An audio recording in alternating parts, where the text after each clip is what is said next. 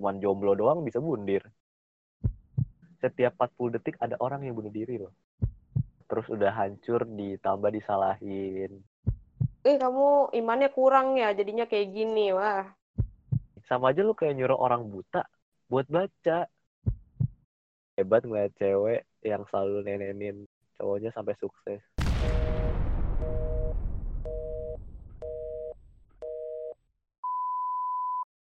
Nama gue Yerdi dan selamat datang di Reflection.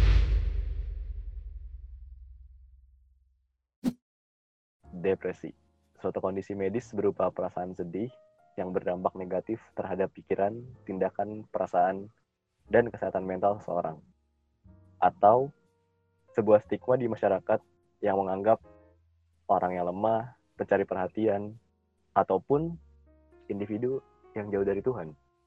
Malam ini gue akan membahas masalah kesehatan terbesar kedua di dunia setelah permasalahan kardiovaskuler. Di mana bagi yang tidak tahu, kardiovaskuler itu adalah penyakit jantung. Sebelum kita bahas, tentu saja di sini gue akan sendiri. Gue akan temani teman gue yang mungkin lebih memahami tema malam ini. Sebut aja Esti. Halo Kak. Hello. Kak, kan kita lagi ngebahas nih kesehatan mental. Iya. Lebih tepatnya kan depresi. Mm -mm. Nah, belakangan ini kan banyak orang yang anxiety nih. Menurut lo anxiety itu apa sih? Anxiety itu kayak lo ngerasa apa ya? Ngerasa nggak apa ya? Lo tuh ngelakuin sesuatu tuh malah jadinya tuh ngemikirin apa yang lo lakuin itu atau bahkan apa ya takutnya jadi dampak yang buruk ke orang lain lebih ke itu sih biasanya takut dijudge mungkin ya begitu biasanya begitu Oh, berarti menurut lo kayak anxiety itu cuman kecemasan, kayak kekhawatiran orang-orang pada umumnya dong, kayak bukan suatu hal yang spesifik dong. iya Soalnya beberapa cerita dari temen gue, anxiety itu bukan hal yang sepele. Mm-mm. Kayak banyak yang bilang, gue tuh lagi anxiety, lu nggak bisa ini perasaan gue. Mm-mm. Nah, menurut lu tuh orang-orang yang kayak gitu tuh apa mereka yang lebay atau emang kitanya yang kurang kayak pengetahuan soal anxiety atau soal kegangguan kayak jiwa mental ini tuh kayak kurang. sebenarnya sih lebih ke kalau boleh jujur emang kalau orang lagi ngalamin anxiety itu kan ya khawatirnya berlebih banget jadi mereka pasti kayak emang kelihatannya lebay gitu loh bagi orang yang nggak ngalamin dan buat orang yang biasanya aja juga eh, mungkin juga kurang kenapa sih sorry kenapa si orang yang ngalamin anxiety itu bisa ngomong kayak begitu karena dia kurang apa ya memahami bagaimana perasaan dan menyikapi temennya yang anxiety tersebut Nah, tapi kan kita kan nggak tahu kesehatan mental orang tuh pada umumnya kan beda-beda kayak Mm-mm. kayak ada yang anxiety lumayan cukup berat bisa aja bundir. Terus ada yang cuman jomblo doang bisa bundir. Mm-mm. Nah, menurut lu gimana? yang itu gua nggak tahu sih karena emang biasanya pada umumnya kalau orang-orang kayak gitu kan emang apa ya punya ke apa ya batasnya tuh tiap orang kan beda-beda ya mungkin kalau jomblo itu dia kita nggak tahu di balik itu dia udah berusaha semaksimal mungkin tapi masih jomblo gitu kan entah itu di balik ceritanya dia ditolaknya secara mentah-mentah yang bikin dia jadi sakit hati banget harga dirinya turun begitu kan atau kasus yang lain juga jadinya dia bisa kayak begitu Tapi menurut gue yang kasus jomblo ini ada sampah sih kak. Kayak mas, Iya, iya. sih lu cuman ya oke gue nggak bisa ngejudge mental orang sih memang orang beda-beda. Cuman kan Mm-mm, mm-mm. yang namanya kasus percintaan menurut gue sangat-sangatlah jauh banget lah bisa dibilang depresi masa Mm-mm, kalau gue bilangnya lemah lah kaum kaum lemah. Gitu kan. Mm-mm. kayak eh, mungkin emang nggak bisa gue apa ya bilang kalau depresi itu harus masalah yang berat ter- masalah yang berat terus atau masalah yang berat-berat doang. Mm-mm. tapi kayak jadi jadi bingung gitu. Kayak orang-orang yang awam tuh bingung. Gimana kita bisa nyikapin kalau orang itu tuh eh anxiety-nya tuh benar-benar kayak parah akhirnya bisa berujung ke depresi dan ujung-ujungnya bisa bundir Mm-mm. atau emang yang orang itu cuman caper gitu loh kak Oh iya iya iya. Tergantung kalau ini sih gimana ya kita juga nggak bisa ngelihat sih ini orang beneran nyari muka apa gimana cuman ya sebagai orang yang ngadepin dia nih kalau misal lu lagi ngadepin temen lu kayak begitu ya coba bersikap ini aja sih untuk peduli aja ditingkatkan rasa kepeduliannya. Cuman mau itu dia apa ya ujung-ujungnya malah dijadiin niat buruk ya yang penting lu niat lu udah baik ya nggak masalah kan. Cuman masih jarang juga sih. Nah menurut lu nih kak berpengaruh nggak sih ke teman kerabat atau keluarga lu kalau ada orang yang lagi anxiety gitu? Ngaruh. Kayak bisa ngaruhin ke orang lain gak sih ngaruh. Maksudnya bikin ngaruh itu si oh, apa orang lain jadi kena juga gitu. Iya mungkin itu atau mungkin hal lain menurut lu? Kalau soalnya kan gue apa? menurut gue gue kurang ngerti ya soal apa apa hal-hal seperti ini ya. Makanya kan gue ngajak lu untuk untuk membicarakan ini agar gue juga lebih paham dan orang-orang yang dengar pun Mm. jadi lebih mengerti Mm-mm, gitu mm-mm. kan lebih ke ini sih eh, orang-orang sekitarnya kena apa yang dia rasain. Mungkin apa ya di saat itu juga orangnya lagi ngerasa ngedown banget kan. Terus abis itu orang-orang sekitarnya mungkin ya misalnya dia orangnya pemarah gitu. Jadi orang sekitarnya dimarahin gitu. Kalau enggak ya dia paling mengurung diri sih biasanya. Males ngomong gitu yang biasanya ngomong juga. Atau orangnya introvert juga jadi beneran males ngomong terus apalagi ngaruh-ngaruh ke ibadah kan dia males terus makan juga males jadi tuh apa ya secara nggak langsung ngasih tahu ke orang-orang sekitarnya kalau dia tuh ya kenapa-napa ngasih tanda gitu tapi kak kadang gue sering nemu tuh kasus ya Mm-mm. di negara ini gitu kan ya Ya. kayak banyak tuh orang tua yang pikirannya tuh masih terlalu kolot yang anggap tuh kadang kalau anak lagi depresi kayak ya malah tetap di tetap dimarahi tetap di kamu ya jangan begitulah kamu masa gini banget sih mentalnya gini gini gini. Mm-mm.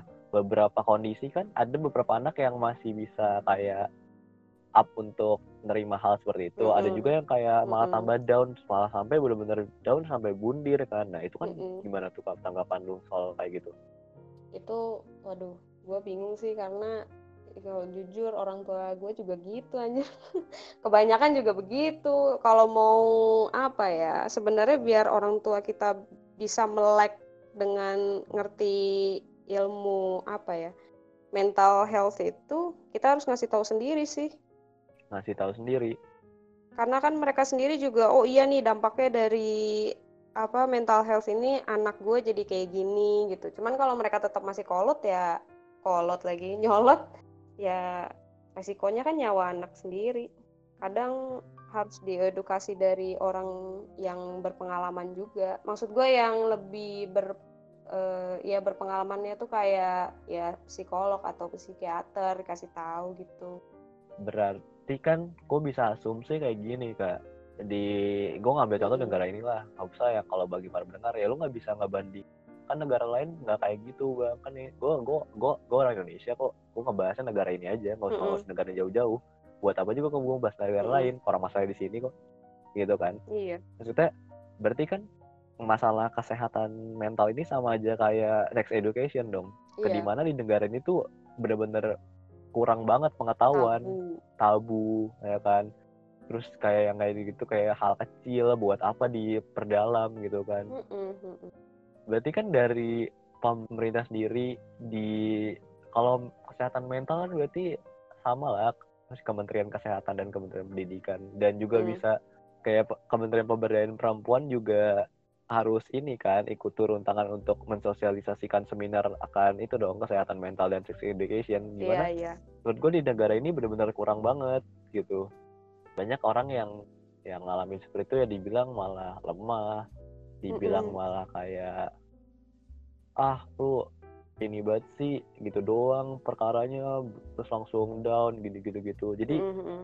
banyak lah kasus bunuh diri di Indonesia yang menurut gue sampai gue kaget ngeliat persentase orang bunuh diri di Indonesia itu setiap 40 detik ada orang yang Hmm, bunuh diri loh iya di iya negara ini. Nah, setelah kan dari tadi kan gue udah nanya nih kak soalnya seputar kesehatan mental lah. betul pernah nggak sih lu ada di posisi seperti itu kak? Kalau Mm-mm. pernah boleh nggak sih lu cerita ke kita? Di lah posisi di titik terendah banget ya. Itu pernah banget sih. Di saat gue kelas SMA kelas 3 kelas 12 ya. Hmm. pokoknya yang tengah-tengah semester satu itu bokap gue bokap ini bokap tiri itu meninggal terus abis itu di satu gue masih bingung mau masuk kampus mana. Sedangkan orang tua ada gitu keluarga gue kayak udah masuk PTN aja PTN aja. Gue SNM gak dapet. Daftar SBM juga gue nggak ada niatan sama sekali tuh belajar. Udah nggak dapet. Terus abis itu gue nyari-nyari lagi yang jalur mandiri sampai nyari kampus di tengah-tengah Jawa atau ujung Jawa maksud gue Jawa Timur sorry. Terus abis itu pada nggak keterima juga kan akhirnya dikasih tahu sama temen gue ya udah daftar di itu aja tuh daerah Jawa Barat. Terus ya udah tuh gue daftar taunya keterima kan. Cuman gue tuh daftar di situ karena emang ya udah gue pengen buktiin gitu kalau gue bisa keterima nih di PTN selanjutnya malah gue malah jadinya kerasa ngejalaninnya tuh hampa banget dong. Nggak sesuai dengan keinginan gue sendiri. Tapi itu tuh keinginan dari ego gue buat apa ya nunjukin gitu kan. Terus habis itu tapi apa? Maaf nih kak motong. Di situ kan gue nggak bisa ngejudge lu yang iya di situ juga memang ego lu yang ingin kayak sebenarnya sih nggak salah ego seorang anak untuk membuktikan dirinya pantas atau layak ke orang tua ya itu kan satu hal yang kayak prestasi yang ingin ditunjukkan ke orang tua lah kayak Mm-mm. sombongannya anak lah bisa dibilang. Mm, cuman kan kalau yang gue lihat dari cerita lu ini kan berarti orang tua lu tuh sangatlah enggak sih bukan orang tua doang sih menurut gue hampir semua orang tua di Indonesia kebanyakan itu kayak dari dulu tuh tradisi kayak anak tuh harus PTN tuh yang terbaik Mm-mm. gitu kayak mm-mm. kuliah di negeri itu yang paling bagus iya nanti lulusan dari situ tuh cari kerjanya gampang kayak mindset mindset seperti itu tuh udah yang harus dirubah loh menurut gue karena iya iya gini lu nggak bisa yang namanya kayak Albert Einstein pernah ngomong nggak semua hewan lu Mm. bisa nilai kehebatannya cuma dengan memanjat pohon. Iya. Ya ikan bisa berenang ya kan?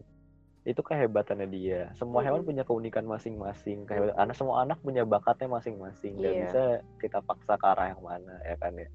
Kalau memang bakatnya bukan di situ ya kita sebagai orang tua kan harusnya tuh lebih dewasa untuk kayak oh anak gue di sini.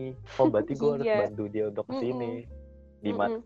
realitanya harusnya seperti itu Mm-mm. ya kan tapi yang kita sering alamin yang kita sering lihat kan di Indonesia tuh banyak kan orang tua yang menurut gue pikirannya sangat-sangat kolot banget yang ini. Iya. Gimana ya lu mau kuliah di mana aja itu tergantung lu nya kok menurut gue toh juga gini oke orang tua kan yang bayarin orang tua yang ngebimbing yang saran lah bisa dibilang karena mereka lebih hidup lebih lama daripada lu. Mereka sudah Mm-mm. ngerasain pahit hidup ini duluan ngerasain Mm-mm, enaknya mm-mm, duluan daripada lu lu belum lahir. Iya. Cuman it- itu nggak bisa jadi patokan gitu loh. Karena Mm-mm. eh, bukan gua ngebantah semua orang tua yang ada sekarang di era ini ya. Maupun di dunia gitu kan yang udah ngelahirin Mm-mm. anak-anaknya dan termasuk ibu gua yang udah ngelahirin gua. Cuman kan nanti yang ngadepin masa depan ini gua ya kan? Iya. Gua yang nentuin jalan gua kalau misalkan gua dari awal mau kuliah aja udah ditentuin jalannya mau ke mana Mm-mm. ya kan nanti itu pas udah dilepas ya gue bingung dong mau jalan ke mana Mm-mm. Soalnya masih aja dituntun kan sama orang tua, apalagi kan kita selama ini hidup kayak berasa orang tuanya yang mau, bukan kemauan kita. Itu nah sih nggak bisa lepas itu heran gitu gua. kayak kalau ngebahas mental sebenarnya nggak ada habisnya sih karena mental tuh bukan kayak lu cuman depresi terus lu pengen bundir hal kecil kayak tadi pun terus bisa dibilang mental karena banyak yang ya bener lah ego orang tua pengen anaknya begini pengen anaknya begitu tapi Mm-mm. malah nggak senang karena anaknya malah nggak jadi Mm-mm. ya karena apa itu kan pemaksaan jatuhnya kan Iya. anak dipaksa untuk dibentuk seperti apa gitu kan Mm-mm. kayak kasarnya tuh orang tua tuh pabrik boneka kita bonekanya yang mereka Iya, ciptain Tinggal kita digerakin. didandanin kita digerakin seperti yang mereka mau tapi Mm-mm. ketika kita sudah rusak kita misalkan tangan kita copot kayak boneka mata kita Mm-mm. copot atau misalkan baterai kita udah nggak bisa bikin kita bersuara lagi Mm-mm. nah, kita ditinggal kita dibuang Iya. kasarnya kayak gitu Mm-mm. Gue Betul. sebenarnya agak gimana ya pusing sebenarnya ngebahasnya gitu Iya. Ke apa ya? Gak tahu gue harus ngomong apa ke mereka juga. Karena emang mereka juga ada benernya dikit sih. Cuman jatuhnya kayak ya mereka ngomong gitu tuh kayak nggak pakai hati banget gitu loh. Udah gitu pilihannya juga nggak ini banget gue kadang kasihan gitu bikin anaknya hancur perlahan gitu loh. iya terus udah hancur ditambah disalahin Nah, iya, kayak kan di situ bukan si anaknya yang mutusin mau jalan ke situ kan Mm-mm. elu yang mutusin orang tua gitu yang mutusin Mm-mm. ya anak sebagai anak yang nurut dan baik ya ngikutin apa kata mau orang tua kan Iya. tapi kenapa malah ketika kita hancur nih Mm-mm. Malah lu tinggal malah lu salah salahin Iya. kenapa? Paham. Tuh. Sama halnya kalau ngomongin masalah mental yang kecil ya. Itu tuh kayak gue masih kalau gue masih nggak ngerti ya kenapa orang yang ditinggal putus cinta tuh langsung bisa langsung bunuh diri terus gue nggak mau hidup lagi gue nggak mau hidup lagi tapi masih makan. Ya, kalau nggak mau hidup lagi lo nggak usah makan sih mati ntar perlahan tenang kok susah gitu gitu kayak kayak kenapa banyak orang yang apa sih menurut gue penyakit mental ini nggak bisa dianggap sepele karena banyak orang yang ke sana di sini tuh jatuhnya kayak caper atau Iya. malah kayak oh gue tuh ansos oh gue tuh nggak bisa gue tuh introvert gue tuh ah banyak lah orang-orang kayak gitu yang gue jadi bingung gitu Mm-mm. ngebedain orang yang bener-bener depresi sama orang yang lagi caper Mm. itu kayak gimana ya maaf maaf kan kadang gue suka frontal nih kan kak. Mm-mm. gue Mm-mm. bingung gitu ngebedain orang yang bener-bener lemah nih sama Mm-mm. orang yang bener-bener lagi depresi itu gimana? Orang kayak yang lu bener punya tips gak sih? Kayak orang buat orang awam nih buat ngeliat mereka tuh gimana sih? Ngebedain deh ngebedain. Biasanya tuh kalau orang orang-orang yang apa ya kena beneran kena mental health itu dia diem-diem aja. Nggak apa ya nggak ngungkapin gitu kayak lebih dipendem berarti kan? Iya dia lebih mendem. Terus mau cerita juga segen kan kayak kepikiran lagi apa ya hal kayak kayak takut malah nambah masalah lah Heeh, atau terus gimana. habis itu ih aku takut deh kalau aku cerita ke dia nanti yang ada malah dianya juga ikutan kepikiran terus ikutan nanggung apa ya biar kitanya jadi bahagia. Ya kan beban lagi beban lagi yang itu kayak begitu tapi gue butuh apa di sisi lain dia kayak mikir tapi gue butuh buat apa ya orang buat dengerin keluh kesah gue gitu. Tapi gue tapi tapi tapi kebanyakan tapinya itu. Jadinya segen kan dia dibanding dengan Nah. orang yang tapi apa? Ya kenapa? Nah tapi kak gue pernah denger ya kalau nggak salah tuh ada emang sindrom di mana orang tuh emang perlu dikasihanin loh. Ah gitu ya jadi di mana emang mereka suka kayak mereka tuh butuh untuk kayak di diperhatikan Mm-mm. Yang Yerdi maksud adalah victim syndrome, di mana orang yang mengidapnya biasanya merasa bahwa diri mereka adalah korban dari kelakuan buruk orang lain di kehidupan mereka. Karena mereka beranggapan apa yang telah terjadi itu di luar kontrol mereka. Kan di situ malah gue bingung ya kalau ada sindrom seperti itu ya. Mm-mm. berarti kan emang ada gitu penyakit orang caper gitu bisa ya emang emang ada.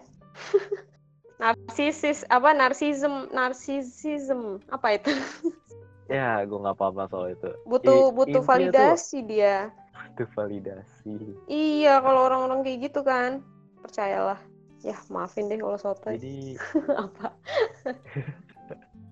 Jadi gimana ya kayak nih sekarang lagi pandemi lagi corona ya kan? Mm-mm. penyakit tambah banyak ya kan? Mm, tambah macam-macam lah tambah ganas lah. Iya.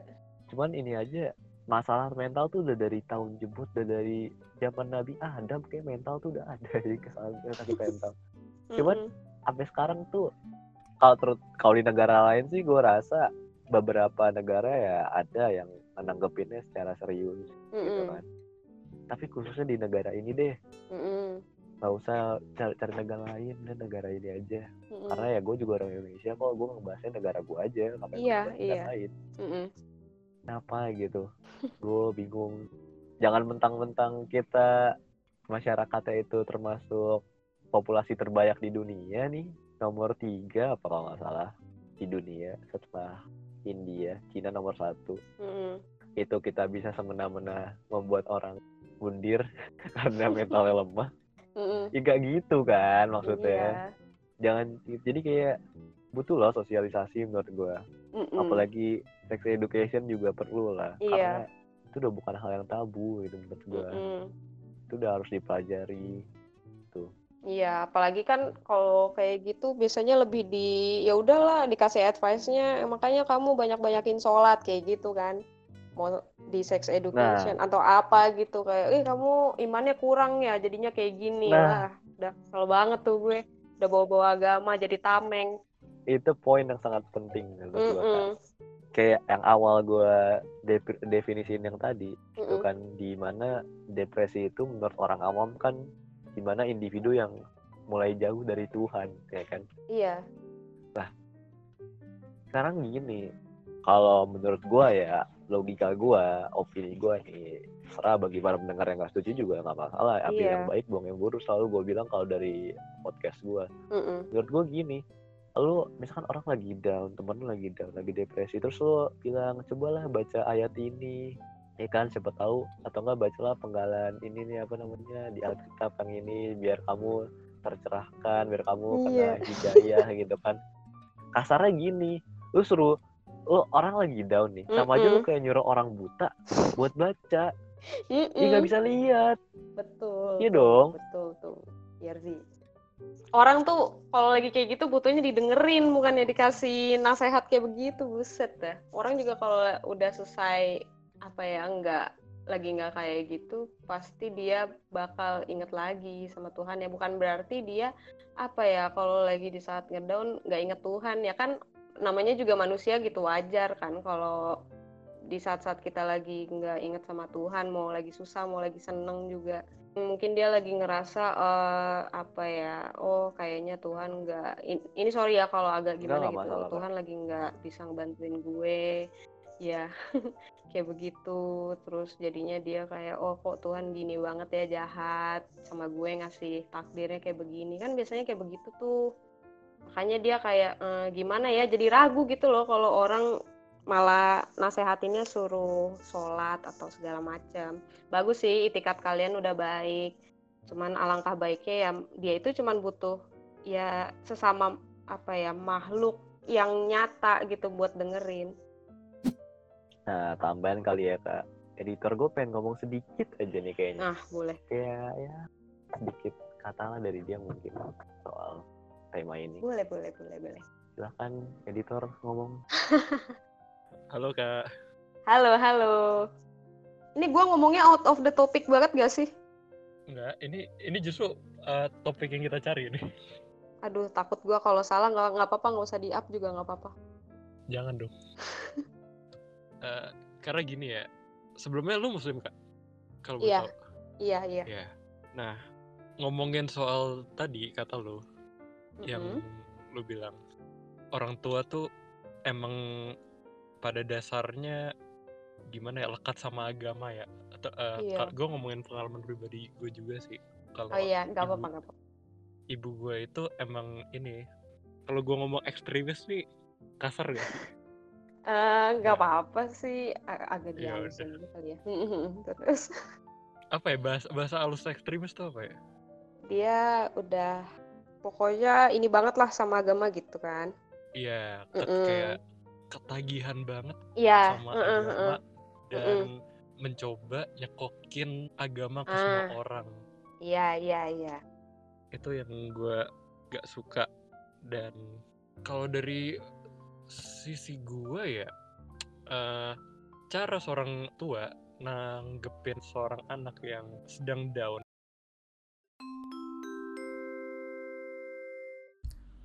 Pengumuman-pengumuman aplikasi yang digunakan untuk recording karena kurang ajar tiba-tiba menghentikan recording dan untuk sementara obrolannya terputus dan inilah hasilnya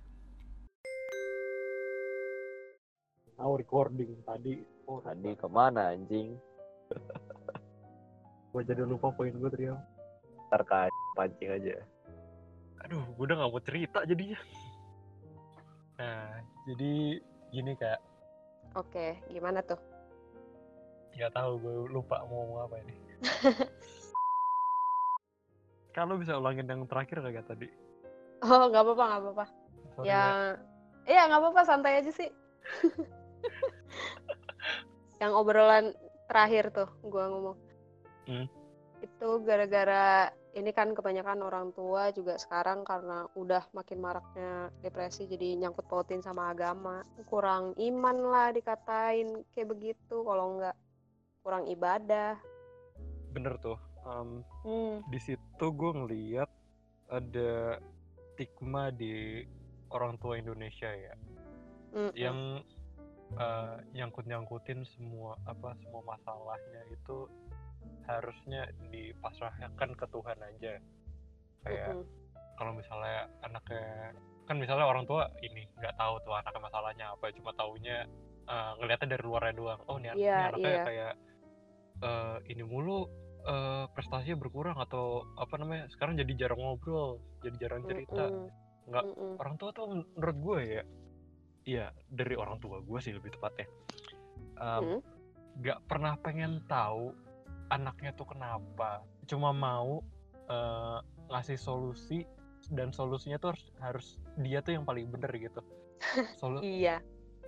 solusinya tuh pasti selalu kayak kamu tuh kurang iman kamu tuh imannya kurang kamu tuh so- sholatnya ini harus dibanyakin kamu tuh harus eh, eh, harus banyak ngaji Iya, iya. apa harus eh, tadarusan doanya kurang nih segala macam Mm-mm. tai oi kenalin dulu anaknya masalahnya apa Mm-mm. tahu tahu cara ngobrol nggak ini bukan ini bukan pidato ini gak satu arah ini dua punya ada dua orang bisa Iya. bisa ngobrol gitu kita bisa Mm-mm. bertukar pikiran seperti Mm-mm. ini seperti ini nggak nggak harus dicaci maki doang langsung dicecar kamu la- langsung kayak disalah-salahin kamu agamanya kurang Ken- gini loh kenapa semua masalah itu ujung-ujungnya diserahkan ke Tuhan karena gini Mm-mm. dari pandangan gue ya lo kalau misalnya cuma berdoa berdoa dan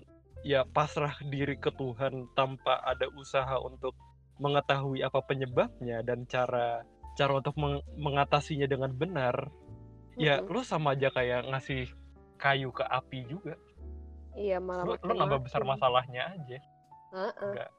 kayak gimana ya Jatuhnya nih anak kalau digituin malah apa ya? Ya, berarti gue nggak bisa dong ceritain masalah personal gue ke orang tua. Jadi kan nantinya insecure tuh anaknya mau ngasih tahu.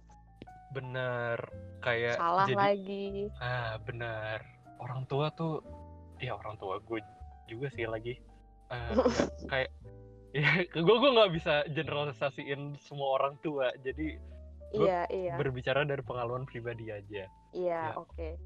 orang ya orang tua itu cuma ini aja ya cuma tahu ini ini apa ini obatnya dan udah langsung dicokokin aja apa ke semua ke semua masalah yang ada Iya. masalahnya gini loh kan semua semua orang itu punya toleransi dan takaran yang berbeda-beda nggak semua orang Iya. tuh sama takaran apa ya sebutannya ya takaran agamanya nggak bisa semua orang tuh sama nggak nggak bisa Mm-mm. kayak eh, pendekatannya diubah gitu Mm-mm. kayak nah kamu kalau lagi ngedown atau lagi bermasalah co- coba minta minta bantuannya ke Tuhan Semu- apa mungkin Hmm. aja di bakal di di dibantu nanti dibukakan jalannya coba ngomongnya baik-baik kayak gitu nggak kayak gini kamu ini gara-gara kurang sholat ya kurang ngaji nih pasti mainan mulu nggak nggak Mm-mm. pernah ibadahnya kurang nih ini gara-gara gini nih gadang mulu nih Mm. Aduh. kalau gue ya gue kan suka ngegame suka gaming Iya. Mm-mm. Em, itu kalau gue pribadi tuh salah satu cara gue buat melepas melepas sejenak lah dari Rasa stres. Iya, melepas stresnya sejenak dari ya dari dunia inilah kayak biar Mm-mm. lupa sedikit sesaat. mm-mm. Orang tua cuma ngelihatnya dari luar doang. Ngelihatnya Iya. cuma ini ini stres, ini anak gue stres pasti gara-gara ngegame mulu nih.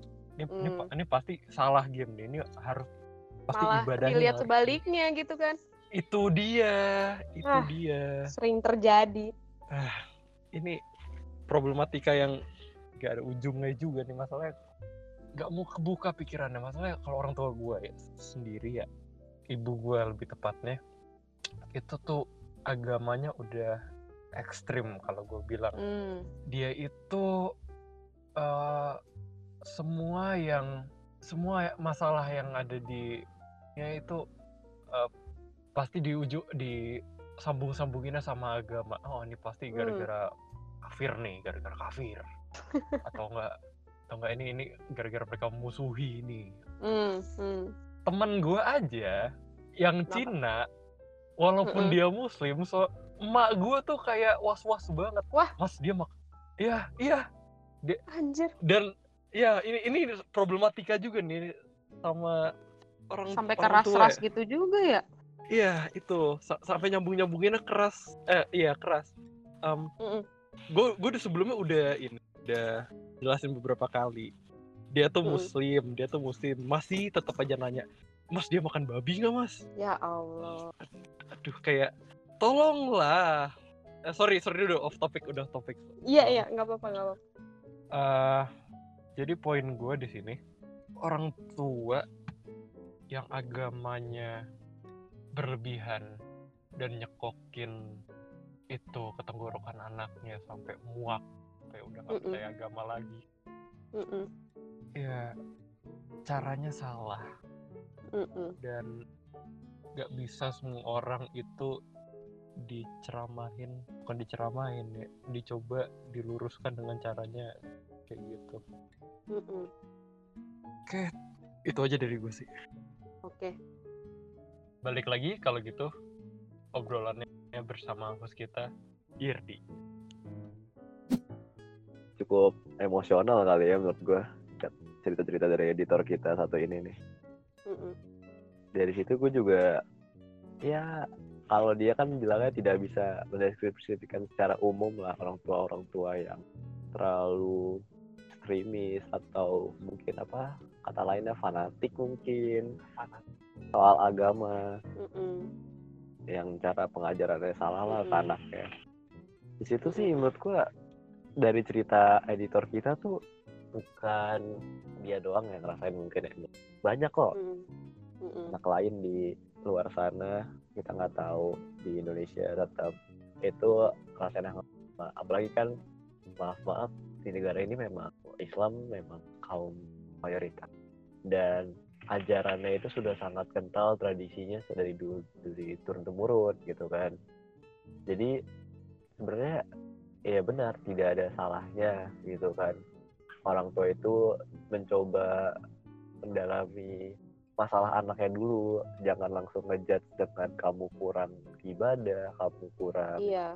misalkan ngaji atau sholat atau apa pun itu kalau yang Islam ya kan ya. Mm-mm. karena gini gitu.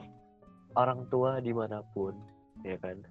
Ada sih yang maunya anaknya masuk ajaran sesat mana ada sih yang anaknya mau yang ya intinya ke jalan yang tidak benar lah mau dari Iya. agama apa pun di agama apa pun juga nggak ada kok yang ngajarin kita untuk untuk menuju ke kesesatan ke ke ajaran-ajaran yang yang ya tidak berbuat kebajikan lah intinya Mm-mm. ya kan itu kadang gue bingung Betul betul. sebenarnya apa kita yang salah sebagai anak karena kita masih tidak bisa menuruti apa kata orang tua atau orang tua kita yang terlalu banyak permintaan atau banyak keinginan yang harus kita capai. Sampai kita tuh ya nggak punya jati diri menurut gua. Kita ya balik lagi ke tadi kasarnya kita boneka. Mm-mm. mereka pabriknya mereka yang ngatur kita mereka yang desain kita seperti apa. Mm-mm. jadi ya saran gue buat dengar dengarlah podcast ini episode ini terutama. Mau gimana orang tua lu mau mereka ngedidik lu dengan cara yang menurut lu kurang benar menurut lu terlalu kasar atau menurut lu terlalu ekstrim lah atau gimana percayalah kalau ada orang lain di luar sana tuh yang masih sayang sama lu. Dan sebenarnya bukan orang tua lu nggak sayang cuman memang mereka sebenarnya kalau dalam pikiran gue kalau gue mendapatkan diri gue sebagai di posisi orang tua ya mungkin gue juga bingung ini anak kenapa mungkin kalau gue mendapatkan posisi diri gue sebagai orang tua yang seperti tadi mungkin gue berpikir logiknya gini gue hanya punya kemampuan ilmu agama dan mungkin Nah, satunya yang Iya. cara gue menyelamatkan anak gue dengan masalah yang gue nggak tahu ini kenapa ya mungkin dengan ini mm-mm. bagi kita yang anak anaknya ini yang ngalamin masalah ya sekiranya kayak ya aku tahu kalau aku udah sesat ya apa ya aku udah sesat kalau aku udah udah bingung arah ya aku harus nyari jalan gitu kan Mm-mm. ya pasti agama mana pun juga ngajarin kita untuk gimana kita ini kita harus ingat selalu ke Tuhan gitu kan Iya. tapi ada kalanya orang-orang punya kesehatan mental ini tuh butuh yang menurut gue namanya sendiri karena menurut gue penyakit mental ini adalah penyakit yang nggak bisa disembuhin oleh orang lain. Hmm. sangat-sangat tidak bisa. Kenapa? Eh, orang lain bisa membantu tapi tidak bisa ngatasin. Yang bisa ngatasin atau nyembuhin ya orang itu sendiri Diri yang ngalamin itu sendiri. sendiri. Diri Iya. sendiri. Kalau dibilang apakah ada obatnya? Ya obatnya dalam diri mereka sendiri yang ngerasain gitu kan Nah, apakah betul. mereka bisa bangkit lagi dari keterpurukan itu depresi itu Mm-mm. dan lain-lain karena mau segimana juga ya sama aja lo gue ibaratin lagi kayak boneka ya lo udah dikasih baterai biar bergerak ya kan Mm-mm. tapi kabel-kabel dalam tubuh boneka lo tuh ada yang putus Hmm. percuma mau ditanamin baterai berapa kali mau yang sampai mahal sekalipun harga satu wattnya misalkan mahal gitu kan satu baterainya atau baterai luar negeri sekalipun gak Iya. bakal ngebantu kalau misalkan sirkuit dalamnya tuh gak dibenerin Hmm. dan yang bisa ngebenerin itu kan ya orang itu sendiri Hmm. gitu loh bukan orang lain orang lain bisa ngebantu tapi nggak ngatasi masalah utamanya nggak Iya. nyambut akarnya lah karena ngegapai dalamnya susah paling lo ada saran lain gitu kan punya tanggapan dari hal yang tadi? Cerita editor gue Depannya betul karena kalau lu sendiri nggak mau berubah ya udah gitu. Mau apa ya kalau kasarannya kalau lu sendiri nggak mau kayak gini terus tapi lu nya nggak mau berubah ya lu bakal ngestak di sini terus. Lu bakal ngerasain betapa per- apa ya terpuruknya lu padahal lu pengen berubah. Sebenarnya pengen berubah juga ya semua orang yang ngalamin juga pengen berubah. Cuman emang butuh waktunya itu loh. Entah itu lu yang tadinya mau sembuh nih prosesnya kelihatannya udah eh, sembuh nih tapi taunya dibikin ngedown lagi. Kan itu bisa aja gitu kan. Struggle apa ya prosesnya tuh nggak gampang gitu nggak jangan dijadiin ekspektasi gitu loh kalau lu bakal sembuh dari penyakit itu penyakit mental itu cepet. Hargain juga eh, orang-orang yang mau ngebantuin lu bukan berarti orang-orang yang mau ngebantuin lu kayak nggak apa ya mereka nggak terpaksa gitu loh buat ngebantuin lu. Mereka justru dengan senang hati eh, eh, buat orang-orang yang terdekat yang menurut lu aja ya eh, pasti mereka bakalan seneng banget. Kalau lu tuh bakal ya balik lagi kalau yang dulu lebih ceria. Mereka juga nggak mau ngelihat lo kayak begini. Dan apa ya jangan ini sih jangan ceritain hal yang menurut lo eh, ini ini tuh sensitif gitu kalau buat beberapa orang. Coba selektif juga buat cari temen atau orang yang bisa dijadiin sandaran buat lo. Karena orang kan ada aja yang tiba-tiba ngejudge kayak apa ya ngejudge kayak nyokap apa orang tua. Yang disuruh ibadah lah lagi. Jangan kayak gitulah. Lo tuh masih dicari apa ya masih disayang sama beberapa orang. Kasihan mereka nanti kalau bla bla bla bla bla bla. Oh berarti maksud lu selektif kayak cari orang. selektif cari temen lah yang kiranya emang benar-benar bisa ngebantu lu bisa ngedengerin permasalahan lu nggak cuman yang iya. malah ngejudge balik ya kan? Iya. Tapi gue rada ambigu nih kayak dengan lu ngomong kayak sandaran ini. Gimana tuh amigunya maksudnya kenapa? kalau sandaran kayak gue pernah dengar beberapa kata-kata ini dong yang apa namanya gue em, cukup cukup cukup apa namanya cukup kok gue kata-katanya lupa cukup rasa hebat ngeliat cewek yang selalu nenenin cowoknya sampai sukses eh Hmm. nemenin maksudnya lu sengaja apa gimana sih Bisa typo gitu lidahnya. gue. Nemenin, nemenin. Ah, so orang Iya, yang ya nemenin gitu. Nemenin cowoknya Hmm. sampai sukses. Jadi kan kayak, ah berarti kan cowoknya kan kayak, kalau dia ngomong kesehatan mental kan dia mungkin pernah nggak pernah dapat kerja ditolak berapa kali terus kan ceweknya iya masih tetap iya stay gitu kan maksudnya kan kayak butuh lah orang-orang yang kesehatan mental tuh butuh orang-orang seperti itu yang terus Mm-mm. dari dia titik nol sampai dia udah ini pun masih tetap setia tetap nemenin ya kan Mm-mm. Mm-mm. nah cuman kan kalau buat yang jomblo gimana tuh kak kalau yang jomblo paling sum- eh, bersandar sama temen ya. Kalau maksud gua tuh orang yang bersandar tuh bukan berarti orang yang lo suka anjir. Orang yang apa ya pacar lo Oh. gitu. Bukan bukan. Lu yang terper- yang bisa dipercaya untuk ngekip apa ya rahasia Oh. apa sih cerita-cerita ini yang deep. Dan juga bisa nge-support lo sampai titik penghabisan kasih sukses. oke oke berarti udah kali ya pembahasan kita. Cukup. Oh. karena oh ya sebelumnya terima kasih ya kak atas Iya, ini lo cerita lo pengalaman lo dan opini lo yang gua harap bagi para pendengar ya apa sih yang dengar tuh cukup inilah dapat dapat hal-hal yang positif. Karena iya. menurut gua satu sudut pandang orang dapat berubah sudut pandang orang lain yang mendengarnya Iya, amin. Makasih juga ya Yerdi dan Editor. Sama-sama. udah ngajak gue buat sharing juga. Maaf juga kalau apa ya, kalau kata-kata gue kebanyakan yang ya mungkin nggak setuju atau gimana.